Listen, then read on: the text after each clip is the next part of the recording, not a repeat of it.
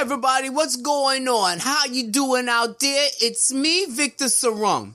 Now, the biggest garbage, or at least one of the biggest pieces of garbage out here in our society, especially here in America, is basically trying to shut you down, shut your mouth when you have something to say. People want to silence you when you have something to say that they disagree with. Freedom of speech, they want to shut down your freedom of speech. Okay, that's garbage. Okay? They want to censor you. You might say something that's very disagreeable, very offensive, highly offensive, and they want to shut you down as long as you're not basically threatening somebody's life, you should not be shut down. Okay?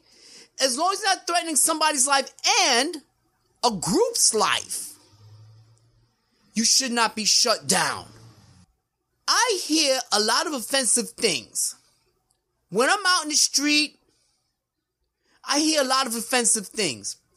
When I used to work at different workplaces, people said a lot of offensive things that really used to piss me off on the inside.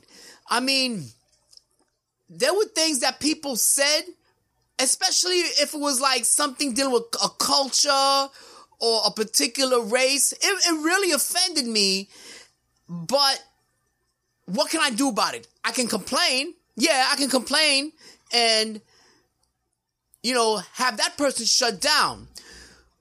But what good are you doing shutting down a person's speech? What good are you doing not wanting to listen to what they have to say? Because here's what the problem with censoring people, shutting their mouths down, can do to you. If you try to censor somebody's speech, you're not learning that person or that side's point of view. You see, as offensive as a person can be, you need to listen to an offensive point of view because you might learn something from that person. You might, or that group, you might see the cause of why they think and why they say what they're saying and why they think what they're thinking. As a matter of fact, you can learn from people or things that is when I say things like groups that offend you, believe it or not, you can disagree with a person, but you should listen to the person or the group because you'll pick up a lot of things. It's if you don't listen to an offensive point of view, you're basically sh- closing your mind to learning. Yes, believe it or not, you're closing your mind to learning, to learning new things. If you censor offensive views, offensive speech, offensive point of views, you're putting yourself and your group into a bubble, into an isolated bubble. Isolation is no good because you or your group can be doing things or saying things and it might actually be going in the wrong direction. Or you might be saying something that's going in the wrong direction. You might be saying things that your group agrees with, your people agree with, but it could be wrong. So the opposing group, the opposing person, they can point that out and you can learn. Because if you censor people, believe it or not, when you censor people, you really are just building a wall. And you're basically obstructing yourself from learning from other people other groups. Censorship is not good. Now, when it comes to censorship, I have no problem if your if a person is being censored where they are basically suggesting or demanding a public um, decree to have a person or group harmed. Now, I've been offended so many times, but at the same time that I'm offended, I listen to what that person has to say or that group and I process what they say in my mind. And believe it or not, I say to myself, well, yeah, that person has a point. I never saw it like that.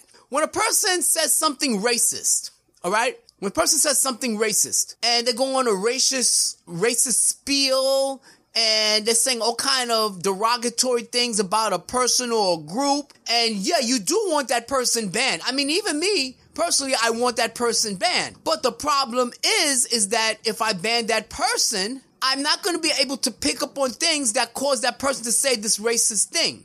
They might have had a, a personal experience that caused them to get racist thoughts. They might have had racist uh, parents, family, friends, the neighborhood they lived in might have been racist. The environment might have been racist. So you need to listen to that person, no matter how offensive it is. Same thing with sexist talk. If sexist talk, putting down uh, another sex or saying something that's very chauvinistic, if you censor that, same thing. You're not going to understand why that person is saying or thinking how he or she feels.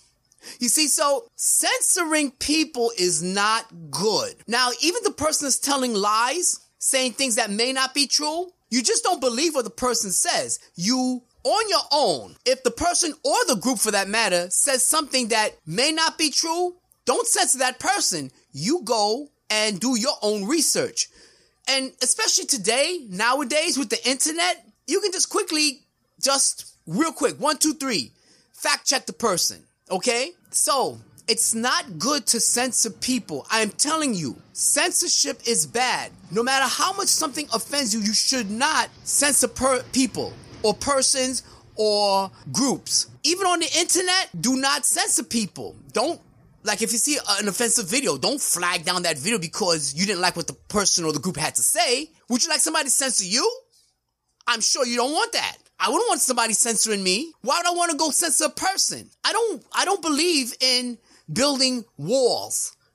Because building walls when I say walls, yeah, you're building like um, a mental wall when you censor a person. Okay? That blocks you from learning the opposing view. Keep your mind open. No matter how offensive things can be, what people say, keep your mind open. It's me, Victor Sarung, and thank you for taking the time to listen to what I had to say.